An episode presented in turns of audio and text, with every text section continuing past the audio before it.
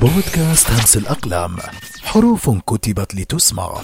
السلام عليكم ورحمة الله وبركاته. أهلا ومرحبا بكم مستمعي بودكاست همس الأقلام.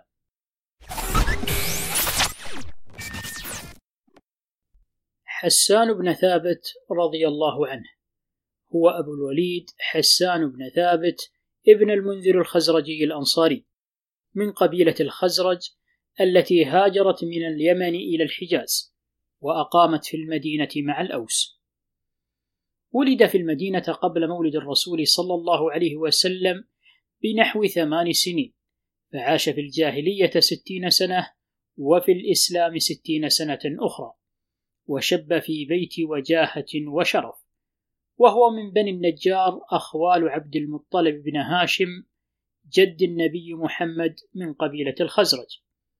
ويروى أن أباه ثابت بن المنذر الخزرجي كان من سادة قومه ومن أشرافهم. وأما أمه فهي الفزيعة بنت خنيس بن لوزان وهي أيضا خزرجية. ولد سنة ستين قبل الهجرة على الأرجح وكان ينشد الشعر قبل الإسلام. وكان ممن يفيدون على ملوك الغساسنة في الشام وبعد إسلامه اعتبر شاعر النبي صلى الله عليه وسلم وأهدى له النبي عليه أفضل الصلاة والسلام جارية قبطية قد أهداها له المقوقس ملك القبط واسمها سيرين بنت شمعون. فتزوجها حسان وأنجبت منه ولده عبد الرحمن بن حسان بن ثابت. وحسن إسلامها وهي أخت زوجة الرسول مارية القبطية. ولقد سجلت كتب الأدب والتاريخ الكثير من الأشعار التي ألقاها في هجاء الكفار ومعارضتهم وكذلك في مدح المسلمين ورثاء شهدائهم وأمواتهم. لقد كان حسان يتغنى بالشعر وربة الشعر تطاوعه في جاهليته وإسلامه حتى ملأ به القلوب والأسماع ويعد في طبقة المخضرمين من الشعراء لأنه أدرك الجاهلية والإسلام. وأجمعت العرب على أنه أشعر أهل المدر. قال عنه الشاعر الحطيئة أبلغ الأنصار أن شاعرهم أشعر العرب. وشعره كشعر غيره من المخضرمين يجمع بين صورتين فنيتين صادقتين للشعر إحداهما جاهلية والأخرى إسلامية تعد مظهرا قويا لتأثر الأدب الإسلامي بالقرآن والحديث وأحداث الإسلام وعقائده. ومما يدل على شاعرية حسان رضي الله عنه في الجاهلية قصته مع الغساسنة قال حسان أتيت جبلة بن الأيهم الغساني وقد مدحته فأذن لي فجلست بين يديه وعن يمينه رجل له ظفيرتان وعن يساره رجل لا أعرفه فقال أتعرف هذين؟ فقلت أما هذا فأعرفه وهو النابغة الذبياني وأما هذا فلا أعرفه قال فهو علقمة بن عبده الملقب بالفحم فإن شئت استنشدتهما وسمعت منهما ثم إن شئت أن تنشد بعدهما أنشدت وإن شئت أن تسكت سكت. قلت فذاك. قال فأنشده النابغة. كليني لهم يا أميمة ناصبي وليل أقاسيه بطيء الكواكب.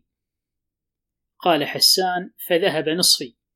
ثم قال لعلقمة أنشد فأنشد. طحى بك قلب في الحسان طروبي. بعيد الشباب حصرحان مشيبي. قال حسان فذهب نصفي الآخر. فقال لي أنت الآن أعلم. إن شئت أن تنشد بعدهما أنشدت وإن شئت أن تسكت سكت. قال حسان فتشددت ثم قلت لا بل أنشد. قال هات. فأنشدته. لله در عصابة نادمتهم يوما بجلق في الزمان الأول يمشون في الحلل المضاعف نسجه مشي الجمال إلى الجمال البزل. الخالطون فقيرهم بغنيهم والمشفقون على الفقير المرمل. أولاد جفنة حول قبر أبيهم قبر ابن مارية الكريم المفضل. يغشون حتى ما تهر كلابهم لا يسألون عن السواد المقبل يسقون من ورد البريص عليهم بردا يصفق بالرحيق السلسل.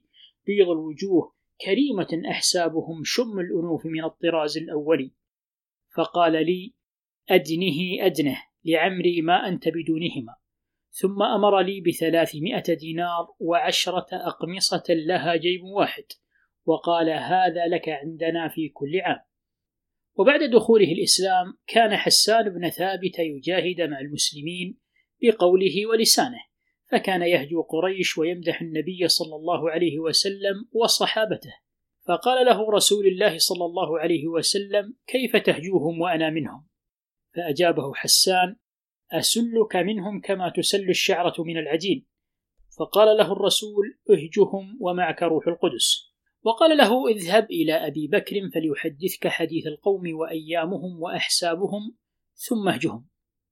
وكان من شعراء قريش أيام شركها أبو سفيان المغيرة بن الحارث وهو ابن عم الرسول صلى الله عليه وسلم ورضيعه وكان محبا للرسول عليه أفضل الصلاة والسلام قبل الدعوة وأشدهم عداوة بعد البعثة. ظل يؤذي الرسول صلى الله عليه وسلم ويهجوه مدة عشرين سنة. فهجاه حسان في قصيدة مطلعها لقد علم الأقوام أن ابن هاشم هو الغصن ذو الأفنان للواحد الوغد وما لك فيهم محتد يعرفونه فدونك فالصق مثل ما لصق القرد وأبلغ أبا سفيان عني رسالة فما لك من إصدار عزم ولا ورد وإن سناء المجد من آل هاشم بنو بيت مخزوم ووالدك العبد وما ولدت أفناء زهرة منكم كريما ولم يقرب عجائزك المجد ولست كعباس ولا كابن أمه ولكن هجين ليس يرى له زند. وكنت دعيا نيط في آل هاشم كما نيط خلف الراكب القدح الفرد. وإن امرئ كانت سمية أمه والسمراء مغلوب إذا بلغ الجهد. ولما استمر هجاء أبي سفيان للرسول عليه أفضل الصلاة والسلام. دافع عنه حسان بقوله هجوت محمدا فأجبت عنه وعند الله في ذاك الجزاء أتهجوه ولست له بكفء فشركما لخيركما الفداء هجوت مباركا برا حنيفا رسول الله شيمته الوفاء فإن أبي ووالدتي وعرضي لعرض محمد منكم وقاء. ومن هجائه لأبي جهل لقد لعن الرحمن جمعا يقودهم دعي بني شجع لحرب محمد مشوم لعين كان قدما مبغضا يبين فيها اللؤم من كان يهتدي فدلاهم في الغي حتى تهافتوا وكان مضل أمره غير مرشد فأنزل ربي للنبي جنوده وأيده بالنصر في كل مشهد. ويوم غزوة أحد بدأت المعركة عندما هتف الرسول برجاله واستطاع المسلمون قتل أصحاب اللواء من بني عبد الدار من قريش. فاستطاع علي بن أبي طالب قتل طلحة الذي كان حامل لواء قريش فأخذ اللواء بعده شخص يسمى أبو سعد. ولكن سعد بن أبي وقاص تمكن من قتله. وآخر من حمل اللواء صواب وهو عبد حبشي لبني عبد الدار. فلما قتل رفعته عمرة بنت علقمة الحارثية الكنانية زوجة غراب بن سفيان ابن عويف الكناني. فلاثوا به وبقي اللواء مرفوعا. فوجد حسان في هذا طريقا لتعييرهم بأن المرأة هي من جمعتهم تحت لوائها وأن المسلمين يأنفون عن مقاتلة النساء. وفي هذا يقول حسان بن ثابت فخرتم باللواء وشر فخر. لواء حين رد إلى صوابي جعلتم فخركم فيها لعبد وألأم من وطى عفر التراب. ظننتم والسفيه له ظنون وما إن ذاك من أمر الصواب. بأن جلادنا يوم التقينا. بمكة بيعكم حمر العياب. أقر العين أن عصبت يداه. وما أن تعصبان على خضابي وقال حسان أيضا في رفع عمرة بنت علقمة اللواء لهم إذا عضل سيقت إلينا كأنها جداية شرك معلمات الحواجب أقمنا لهم طعنا مبيرا منكلا وحزناهم بالضرب من كل جانب فلولا لواء الحارثية أصبحوا يباعون في الأسواق بيع الجلائب. وكما سخر حسان رضي الله عنه شعره للدفاع عن الرسول عليه أفضل الصلاة والسلام وعن أصحابه جعل من شعره منبرا للفخر بالإسلام ومدح الرسول صلى الله عليه وسلم ومما مدح به الرسول قوله ثوى في قريش بضع عشرة حجة يذكر لو يلقى خليلا مؤاتيا ويعرض في أهل المواسم نفسه فلم ير من يؤوي ولم ير داعيا فلما أتانا واطمأنت به النوى فأصبح مسرورا بطيبة راضيا فأصبح لا يخشى عداوة ظالم قريب ولا يخشى من الناس باغيا بذلنا له الأموال من جل مالنا وأنفسنا عند الوغى والتآسيا نحارب من عاد من الناس كلهم جميعا وإن كان الحبيب المصافيا ونعلم أن الله لا رب غيره وإن كتاب الله أصبح هاديا. يعتبر الرثاء في صدر الإسلام عاملا مهما في الشعر العربي فهو أضاف إليه ثروة جديدة لأنه صور لنا حال الشهداء والمجاهدين الذين شاركوا في الفتوحات الإسلامية وهذا ما هيج قرائح الشعراء للرثاء فرثوهم بألفاظ ومعان مستمدة من القرآن والعقيدة الإسلامية. وكان المصاب الأكبر الذي جعل الشعر العربي يبكيه بألفاظ مؤثرة وكلمات موحية عبر بها عن فداحة المصاب وعظمة الموقف الجلل وهو التحاق الرسول صلى الله عليه وسلم بالرفيق الأعلى. وإن خير من يمثل هذا الرثاء هو حسان بن ثابت رضي الله عنه حيث رثاه بقصيدة مبكية تعتبر من أعظم المراثي عبر التاريخ. بطيبة رسم للرسول ومعهد منير وقد تعفو الرسوم وتهمد.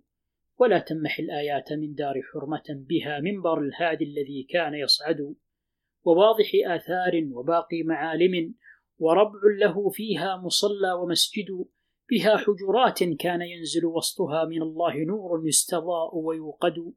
معارف لم تطمس على العهد آيها أتاها البلا فالآية منها تجدد. إلى أن يقول فبوركت يا قبر الرسول وبوركت بلاد ثوى فيها الرشيد المسدد وبورك لحدا منك ضمن طيبا عليه بناء من صفيح منضد تهيل عليه الترب أيد وأعين عليه وقد غارت بذلك أسعد لقد غيبوا حلما وعلما ورحمة عشية علوه الثرى لا يوسد وراحوا بحزن ليس فيهم نبيهم وقد وهنت منهم ظهور وأعضد يبكون من تبكي السماوات يومه ومن قد بكته الأرض فالناس أكمد وهل عدلت يوما رزية هالك رزية يوم مات فيه محمد؟ توفي حسان بن ثابت في المدينة المنورة وذلك ما بين عامي خمسة وثلاثين وأربعين من الهجرة في عهد الخليفة علي بن أبي طالب كرم الله وجهه عن عمر وصل للمئة والعشرين عاما. وبعض المؤرخين قالوا إن حسان بن ثابت توفي في عهد الخليفة معاوية بن أبي سفيان ما بين عامي خمسين وأربعة وخمسين من الهجرة وبذلك يكون قد عاش ستون سنة قبل الهجرة وستون سنة بعدها فرحم الله شاعر الرسول ورضي الله عنه. بودكاست همس الأقلام حروف كتبت لتسمع فرعوا لها أسماعكم.